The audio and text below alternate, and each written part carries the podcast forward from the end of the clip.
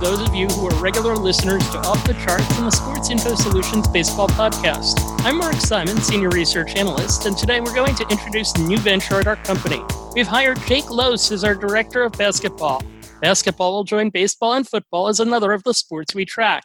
We're pleased to have Jake with us today. Let me give a brief introduction.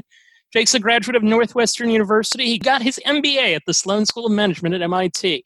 After four years in financial risk management, Jake joined the Phoenix Suns first as an intern and eventually rising to the position of Director of Basketball Analytics and Technology from 2017 to 2019.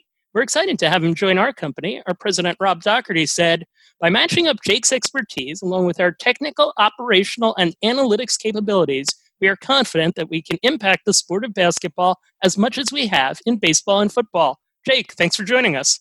Thanks, Mark. It's a pleasure to be here. All right, so let's start by talking about the path that led you to come to our company. Uh, what can you tell us about uh, how that all came to be? Yeah, so um, I left my my role with Phoenix um, last April, April 2019, after the 2018-19 season. After five years working in the league, needed a needed a little break, um, and so spent some some months relaxing. Um, my girlfriend lived in Chicago, so wanted to spend time there. Um, but in, around winter, started trying to figure out what the next step would be. Um, and while I was doing that, I, you know, a pandemic hit, and that kind of complicated that a bit. Throughout that process, I had an idea um, in a way that we could expand the basketball data space. Something that when I was working in Phoenix, I had a desire for uh, the the type of data that we were we were looking for that didn't exist, and I wanted to create that. And so I had that idea pandemic hit.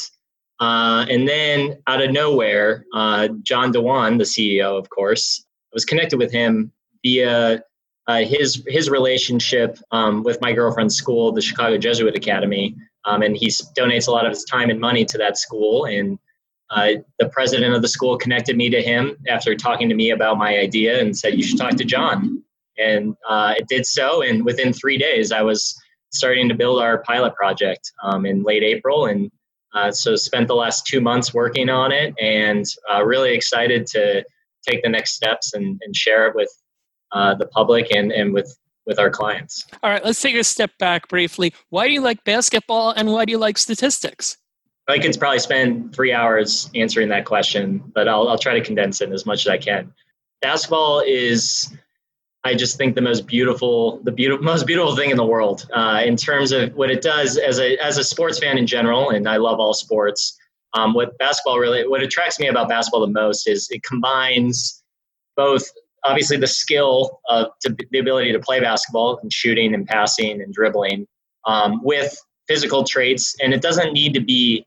You don't need to be a super athlete as much people think you do. Um, and there are, there are guys like Nikola Jokic and um, who don't necessarily have that athleticism, but are able to be effective in in different ways using strength or uh, footwork, things like that.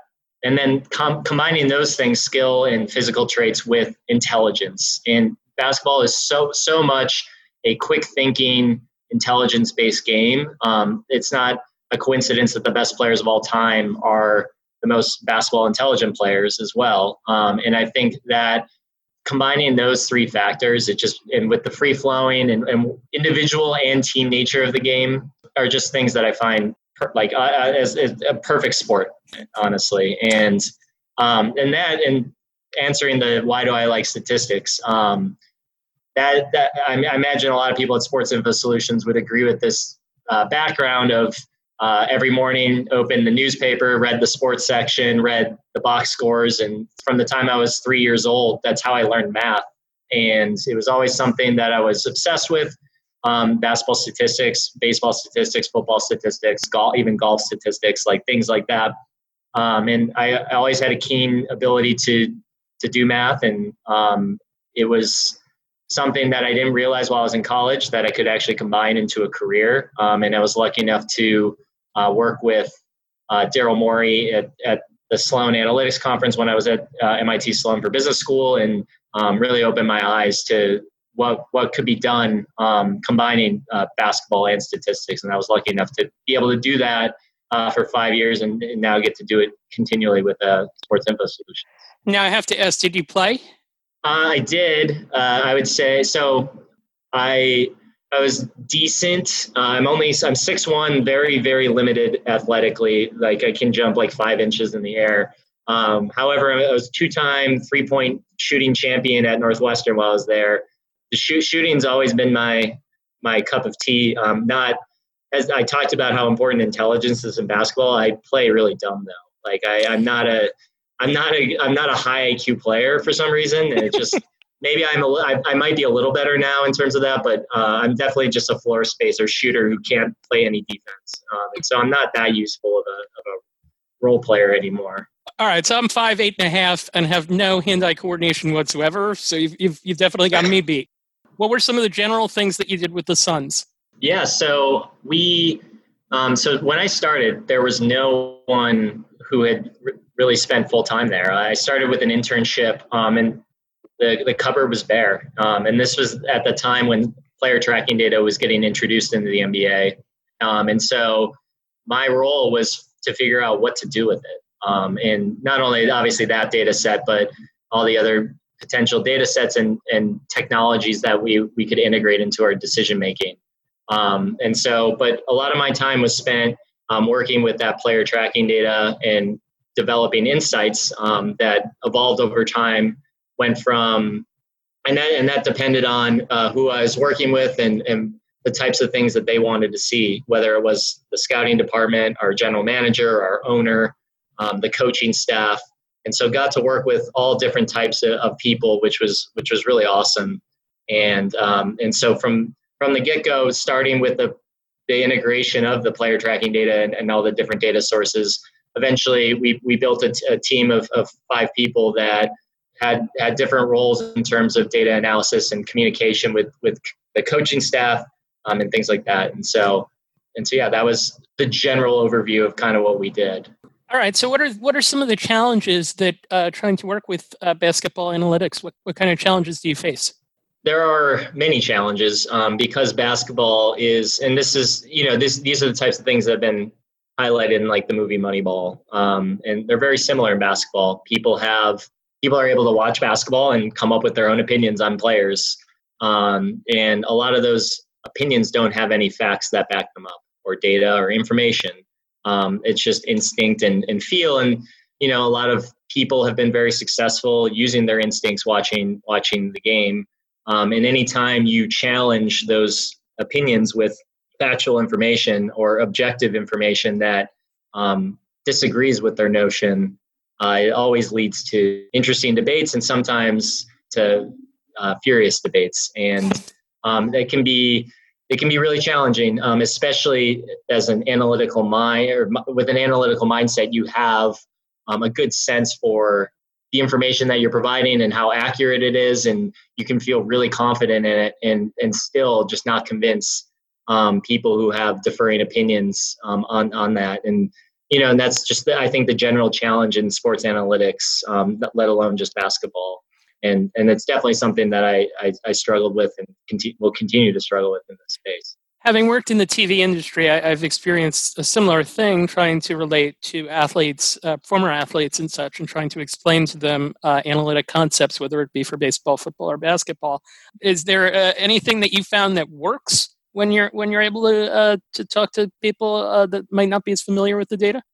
Yeah, I think the analysis we did definitely evolved over time and um, it started with you know you can you can come up with these numbers like adjusted plus minus is a, a one uh, espn calls it uh, rapm um, which is you know this all-in-one stat. Those are stats that no non-analytically minded person is going to want to hear that data stat and call you a nerd if you if you bring up that stat um, what i found to be the most helpful um, when communicating with people who didn't necessarily understand those types of stats was breaking down information in in ways that they can relate to in the way in the way they think about the game. So, um, in, for instance, if you want to explain shooting to a player, for instance, like how good of a shooter they are, um, break it. To, you don't need to get into true shooting percentage or, or things like that. Try to try to try to communicate it with them in a way that they can understand and that when they are like game planning or thinking about the game, this goes with coaches and, and,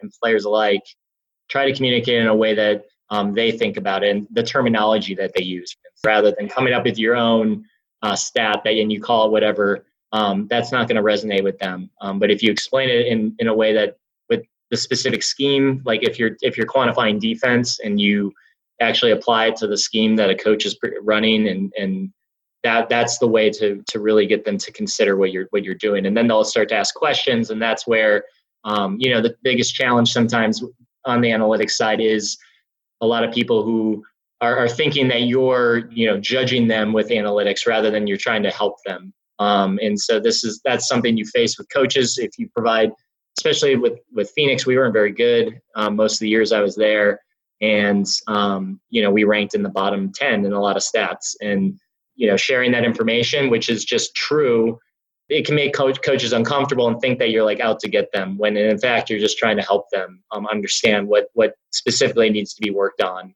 And that that's definitely one of the biggest challenges that that we face okay so uh, moving forward what uh, what can you say about the work that you will be doing for uh, our company so yeah so the the thing that eventually became my my passion. Um, and it definitely, as I mentioned, the Suns weren't very good while I was there. Um, we were drafting in the top 10 a lot. And um, I think the player tracking data that I discussed earlier is pretty known. At least, you know, the public may not have access to it, but they know that it exists. And NBA teams at this point have um, pretty pretty deep analytics departments. Um, each team at least has one or two guys doing it, and so the information that's available to NBA teams on NBA players is extremely detailed and obviously a lot of fun to work with. I miss working with that data, um, but that's why I think you you've seen if you really study decision making over the last five or six years, at least when I've been really really focused on studying it. Um, teams are making, I think, in general, better decisions in terms of free agent signings um, and trades. Uh, there are less, or excuse me, fewer high risk, weird trades that are, you're like, what is this one team doing? Um, I, I, don't want to call it any teams, but if you just think about the Celtics Nets trade with the Garnett Pierce, like that, that trade would just not happen anymore. Um, teams are just getting smarter, and a lot of that has to do with uh, the amount of data that they have um, on on these players, um, and just hiring more intelligent people in front offices. Um, and so, point is, all of that is the is cannot be applied to the data that's available on on amateur players. And the importance of the nba draft cannot be um, overstated. It the ability to um, add a player who could you know impact your team and a lot of these teams who have won championships or done really well over the last 10 years had a bunch of players on their rookie scale contracts on their team which allows flexibility uh, to sign additional players who are who are older um, because they're so cheap, even if they're adding a tremendous value to your team. And not only do you get them for cheap for four years, you also have team control of their contract for an additional five years if you'd like, if you'd like to give them a five year extension. Um, and typically, when a team offers a player a rookie extension, um, they take it because it's the most money they could get, and it's their first their first deal um, where they're a free agent and getting locked in for you know nine years of money is is hard to turn down. Um, and it takes a player usually up through their prime at least the beginning of their prime. And so point is is getting a getting a draft pick right is invaluable. And obviously in phoenix we had a up and down record in that regard um, for for a variety of reasons but the uh, the importance of it's still there. And if you look at even last year's draft there are guys who are taken in the 20s um, who absolutely were top 10 players in terms of their impact on the floor so far as rookies. Um, Brandon Clarke and Grant Williams specifically.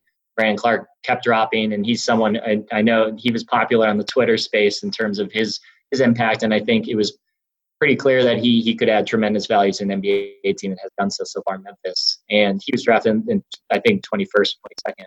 Those those players continue to happen as recent as, as recently as last year, and guys who um, you know, maybe had more flaws were taken in the top 10. And and a lot of that has to do with the lack of data that's available on these guys. NBA teams are extremely busy. Like they they have to keep their eyes on the NBA season um, and focus on that, obviously, because that's what actually matters and that's how the teams make money. And uh, but also, you know, they have scouts devoted to the NCAA scouting and international scouting, but uh, the the key decision makers, like the general manager or the assistant general managers, um, the owners, like they don't. It's not like they have the time really to really focus on those guys throughout the season. Um, as detailed as you need to to make a sound decision, is especially one as important as the draft.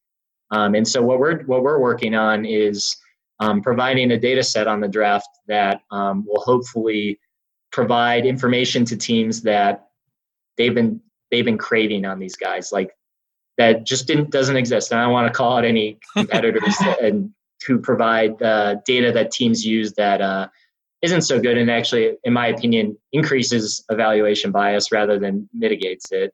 Um, but our goal is to provide something that teams can use um, that will help provide more objective information um, on each of these guys um, so that they can make better decisions. And I guess a short answer on this one is this hard to do?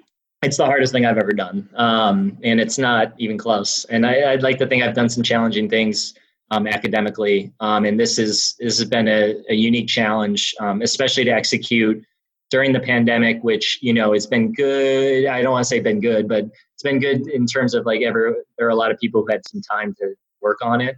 However, it's been difficult when your our current team has lives in each each person lives in a unique state, um, and so all of our communications had to be uh, over Zoom, over the phone, and that's been ex- extremely challenging, especially as we more the most important thing we're striving for is data quality, and um, you know the breadth of what we're capturing is um, extremely detailed, and trying to get that quality and consistency is extremely difficult and requires a lot of communication and feedback, and that's tough to do when you're not together. We had Wizards assistant coach Dean Oliver on our baseball podcast a couple of weeks ago and specifically focused with him on the challenges of trying to evaluate defense in that sport compared to evaluating defense in baseball. And I guess you could say to evaluating defense in any sport. What challenges are there in trying to evaluate defense when it comes to uh, basketball, pro or college? Yeah, so I'd say there are a couple things that come to mind. So, in general, like in I I can go into more detail on this if you want, but I hate box scores, um, which is funny because I said that's what got me into like statistics, but I hate basketball box scores because I think they bias people in terms of who actually was impacting the game the most. Um, and there are a lot of guys who don't score a lot of points, get a lot of rebounds, um, who are actually the most impactful players on the floor. Um, and that's what these like stats like adjusted plus minus try to capture. And and so yeah, but in general, like you can still get a kind of a sense of who had the ball the most, at least took the most shots, scored the most, and which is, you know, the purpose of the game is to score the basketball. And so um, whoever scored the most points, even if like they didn't create all the shots, like you at least have an idea of who who is impacting the floor on offense. Defense, you have no idea based on a box score. You can plus minus is sometimes helpful, but um, in general, you can't just use blocks and steals um, and fouls, I guess, to, to determine who is who is impacting the game defensively the most. And so that's step one. And then step two, what makes defense so unique in basketball, I guess it applies to maybe football too, um, is the team nature of defense. When you're watching a game, you're always you're focused on the ball, and so you're you. A lot of these guys who are quote unquote lockdown defenders in the NBA get this reputation as transcendent defenders because they're uh, gritty on ball defenders and they're tough on ball defenders. But actually, in actuality, a lot of those guys rate poorly in, in stats in terms of their impact on the defensive end because defense is I, this is just a hypothesis about 90% team based rather than individual based um, understanding scheme and help defense things like that. Um, john wooden has that famous quote that basketball spent 90% off ball and that's uh, precisely applicable to to the defensive end where um, understanding the scheme is is important and trying to quantify that is difficult because especially with guys who play on a bunch of different teams, their coaches tell them to to approach defense differently. Um, and so trying to figure out um, if they're following their coach's instructions or they're just make there's a mental breakdown or uh, an extremely high level instinctual play, uh, trying to suss that out is difficult. Um, and there's never going to be a perfect solution, but um, trying to trying to quantify that impact is extremely important because a lot of that translates in terms of basketball intelligence. And so guys who have been overlooked um, in the draft over the over the years, um, a lot of them are high IQ players um, who maybe were overlooked because of athletic deficiencies or um, play for smaller schools. But on defense is where you can really see that intelligence shine because it is uh, such a difficult part of the game. Baseball and football certainly have some of the similar problems uh, that you talked about with regards to uh, intent. I think that uh, our listeners can uh, certainly understand that. Uh, let's move to some fun things. A few fun uh, questions for you. Is there a current player out there, NBA or college, who you feel is a lot better than his stats show? Well, I'll save the college answer for another time. The NBA answer I'm going to go with, I think, would be Joe Ingles. Um, and in general, I love NBA players who are not athletic, who also but are also really good. Um, just because it's like, oh, I could have done this if I was six eight. Joe Ingles is the, the like least athletic human being probably ever played in the NBA, and he is just such a joy to watch because he is just so smart and honestly like is probably a top 50 player in terms of his impact on the floor as a as a two-way player um, and for utah um, they mike conley's obviously had a up and down season in terms of injuries. Um, but when he went out they actually went on a huge winning streak. A lot of it had to do with joe coming back and into the starting lineup and being one of their primary initiator playmakers. Um, and he's just someone who doesn't score a lot. He probably averages 10 points a game and a few assists a game but is I know Quin Snyder, their coach, would would certainly say he's one of the most important players on their team, um, and they actually probably have a chance to um, to go far in this tournament that's upcoming. And um, I'm excited to see Joe Ingles play again, and guys like it, guys like Jalen Brunson, guys who just don't jump very high but have a tremendous impact on the floor, are guys I really like. Did you have a favorite player growing up?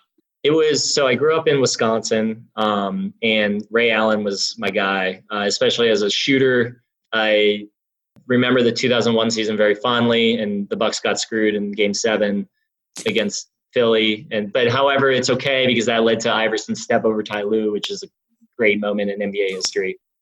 Um, but yeah, Ray Allen. Ray Allen was my favorite, definitely. And one of the saddest days of my life is when the Bucks traded him for Gary Payton, an old Gary Payton, not not like prime glove. Do you have a favorite uh, NBA stat? Like uh, as an example, I would say like fifty point four for Wilt Chamberlain's scoring average when uh, when he averaged fifty points a game. For me, it's a box score line. Walt Frazier thirty six points, nineteen assists in a game seven of the NBA Finals. Do you have a favorite uh, NBA statistic of some sort? Man, that's a good one. Um, I would say I have two answers. I'm going to go two different. One is I think it was three years ago, Steph Curry, his true shooting percentage was 67.5% which is ridiculous. Like I just I, there's no way to really describe how absurd that is. For someone who's like 6'3", 6'2", 160 pounds, for him to uh, the only guys who are in comparison in terms of that efficiency are like Shaq and big guys um, who get to just dunk the ball. But he's shooting like 30 foot shots, and he it's he, I don't think people truly appreciate how good Steph Curry is, and um, he's one of the like I miss watching him play basketball, and he didn't play a lot of the season, which is sad um, even if the Warriors weren't very good, just like watching him play is just such a just such a treat. And then in terms of more of like a box score line, um, so I, as I said, I grew up in Wisconsin. In 2003, I was a, senior in high school in Milwaukee at Marquette University High School, and um, Marquette University actually went on a, a, an incredible run to the Final Four that year. Um, in in the Elite Eight, uh, they played number one Kentucky, who was a uh, I think they only had one loss and they uh, were obviously the favorite. Marquette was the three seed, and Dwyane Wade, um, who I, I, imagine all the listeners have heard of, uh, he put up a 29, 11, and 11 triple double um, in four blocks, and it was only the fourth triple double in NCAA tournament history at that time in 03. and uh, they ended up uh, beating Kentucky pretty good, which is which is funny. I say that because now uh, my girlfriend is from Lexington, Kentucky, and a diehard Kentucky fan, um, and I make sure to bring up that game pretty often. I'll never forget watching watching Wade and thinking, oh, that guy that guy has got a chance to be pretty good. Um, and he was overlooked by a few teams as well in the draft, and obviously he's a Hall of Famer. So, what do you think the NBA's return is going to be like? It's it's so tough to say, um, especially you know a few players already opted out of playing.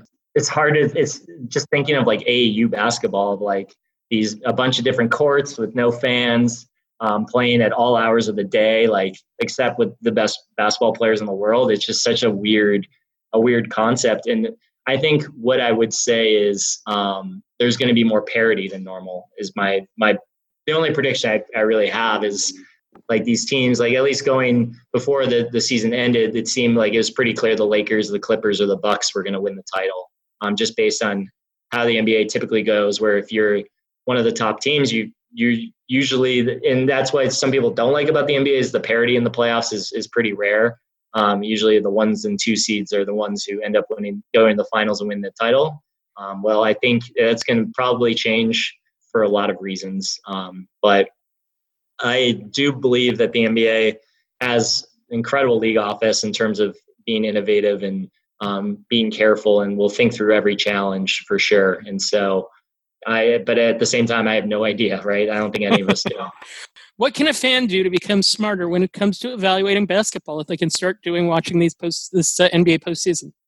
Yeah, I would I would just say challenging themselves um, to learn to learn more like in terms of there's more to there's more to the game than just what you see um, in a box score and there are many many avenues online to learn more about the game both in terms of articles and, and websites that have stats and um, hopefully we're going to be one of those resources as well. But the game is just more complex uh, than than things like just points and rebounds. If you think about a rebound there could be I could get a rebound in the NBA if the ball just fell to me. And like why why why is that why is that such a positive impact um, rather than making high level passes and um, smart defensive plays and and just trying to challenge yourself to that the game there's always more to learn about the game. And and I'm always trying to learn more as well. And so and that's that's the best thing you do in any sport or honestly anything um, that you're interested in. All right, and last question, and I think you, you just kind of answered it more or less, but just to, to follow up, what advice would you give to someone who wants to do what you do?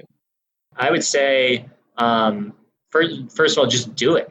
Um, and that's kind of like, you know, I was always told as my whole life, like, you should, why aren't you working in sports? Like, why aren't you doing, like, you, that's all you talk about. It's clearly like all you're interested in. So, like, why, why is that not your career? And I didn't have a good answer. It's just like, oh, I didn't know anyone, which may, may have been true, but that doesn't, that shouldn't stop you from doing something. And there's always ways to create things that you can put publicly. There's a this we live in this era where if you if you create something and want to share it and if it's good someone's going to see it and someone's going to want to talk to you about it and that's way you can learn um, and so i just challenge people who want to do something like or there are a lot of people who are interested in sports analytics there's nothing stopping you from doing it um, spending your time even if you have an, another job to, to make money that doesn't mean in the in your free time you can't spend time creating something and um, trying to network with people who have done something like that um, and and learning from them. There's there's just so many avenues to um, to try to get into the space, and I, I, would say be if you do get that break, be loyal to everyone um, in terms of pay it forward is is probably the best advice I can give because the sports analytics space is you know it's vast, but it's also very tight knit. A lot of people know each other across sports, and if you if you show that you're capable to you know someone in football, but someone I know and he lets me know, and you want to get into basketball, that there's there are a lot of avenues um, that way for for you to get involved. All right, uh, Jake. Uh, thanks for taking the time to join us. We look forward to seeing what you'll uh, be coming up with. Awesome. Thanks so much, Mark. And this wraps up this episode of the Sports Info Solutions Baseball Podcast and also our uh, football show, Off the Charts. For Jake Loos and Justin Stein, I'm Mark Simon. Thank you for tuning in. Sports Info Solutions is excited to announce its Football Analytics Challenge. Contestants will use Sports Info Solutions data to determine which defensive line position is the most valuable, and how does the value change based on factors like in game situation. Registration is now open, and submissions are due for preliminary judging by Sunday, July 19th. Three finalists will be chosen to present their work live to a panel of judges, including Matt Manocherian, Aaron Schatz, and John Park from the Indianapolis Colts front office. In addition to some great exposure within the industry, winner will receive a free one year subscription to the SIS Data Hub Pro. And the best part, all proceeds from the event will go to the United Negro College Fund. A minimum $1 donation is required for entry, but we encourage any of our listeners to donate to this worthy cause. For more information and to register today, check out the pinned tweet on the Sports Info Solutions Twitter account. That's at sportsinfo underscore SIS.